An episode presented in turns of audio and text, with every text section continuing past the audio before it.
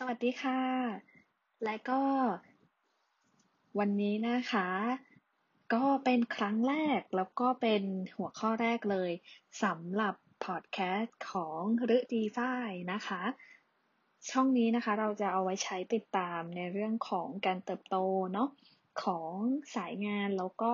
ในเรื่องของการเรียนรู้ในทุกๆวันนะคะ วันนี้เราจะมาในหัวข้อของ การเซตเป้าหมายยังไงให้มันสำเร็จ บางครั้งเนี่ยเราอาจจะเคยมีการเซตเป้าหมายแต่ว่ามันไม่สำเร็จแล้วเรารู้สึกว่าเอ๊ะมันยังขาดอะไรอยู่หรือเปล่าอะไรอย่างนี้นะคะ อันนี้ก็เลยอยากจะมาขอมาแชร์วิธีนะคะ ที่จะสามารถช่วยให้เราเนี่ยเซตเป้าหมายที่ชัดเจนนะคะแล้วก็เป็นไปได้มากยิ่งขึ้นนะคะ ทีนี้การ เซตเป้าหมายนะคะ มันจะมีอะไรบ้างเนาะ อันนี้นะคะก็จะเป็นในเรื่องของการใช้เป้าหมายที่มัน smart คำว่า smart เนี่ย คืออะไรนะคะ S M A R T นะคะ เป็นตัวย่อของคำห้าคำนะคะ ที่เราจะมาเซตว่า เป้าหมายของเรานั้นเป็นไปได้มากน้อยแค่ไหนนะคะ ยกตัวอย่างเช่น เป้าหมายที่ฝ้ายอาจจะตั้งทั่ว ๆ ไปในแต่ละปีก็คือ ปีนี้ฉันจะลดน้ำหนักได้ 5 กิโล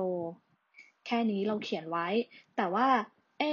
แต่ทำไมทุกสิ้นปีเราก็ยังทำไม่ได้สักทีหนึ่งนะคะคำว่าสมาร์ทนี้ก็จะสามารถทำให้เราเช็คได้ว่า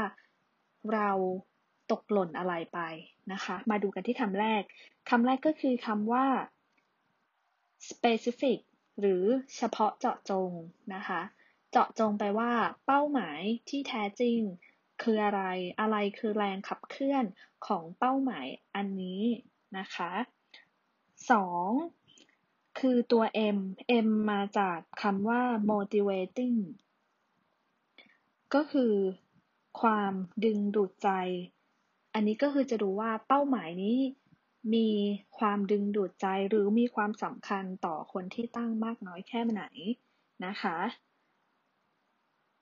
ตัวต่อไปตัวที่ 3 จะเป็น A หรือ attainable ก็คือเป้าหมายเนี่ยมันมีความเป็นจริงได้แค่ไหนบรรลุบรรลุได้ไหม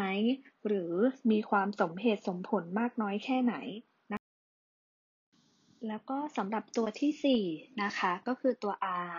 คือตัวคำว่า relevance หรือคำว่า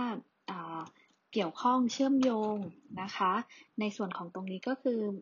เป้าหมายเนี่ยมันมีความสอดคล้องกับอองค์กรหรือว่าทีม หรือแม้แต่คนรอบข้าง หรือว่าเป้าหมายอื่นๆของเราไหมนะคะ และตัวสุดท้ายตัว T นะคะ คือคำว่า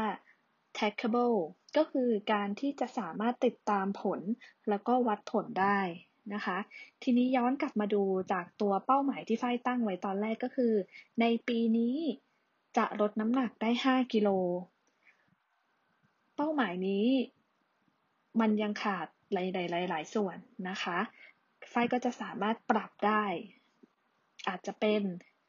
ภายในปี 2021 นี้ ฉันจะลดน้ำหนักให้ได้5กิโล โดยเริ่มจากรับประทานอาหารที่มีประโยชน์ และออกกำลังกายอย่างน้อยวันละ 10ถึง20 นาที เพื่อที่ฉันจะได้มีสุขภาพแข็งแรง และดูแลครอบครัวของฉันได้เป็นอย่างดี อันนี้ก็คือจะทำให้เราเห็นภาพได้ชัดขึ้นนะคะว่าเป้าหมายของเราเนี่ย มันคืออะไร วิธีการที่จะไปถึงตรงนั้นเนี่ยมันคือยังไงนะคะ แล้วก็ระหว่างทางนั้นเนี่ยเราก็สามารถที่จะติดตามได้ด้วยว่า เอ้ย เราทำได้จริงอย่างที่เราต้องการหรือเปล่านะคะ สำหรับวันนี้ก็จะมาแชร์เท่านี้นะคะ แล้วก็เดี๋ยวพบกันใหม่สำหรับเรื่องสั้นๆ นะคะ แล้วก็หวังว่าจะเป็นประโยชน์สำหรับทุกคนค่ะ ขอบคุณนะคะ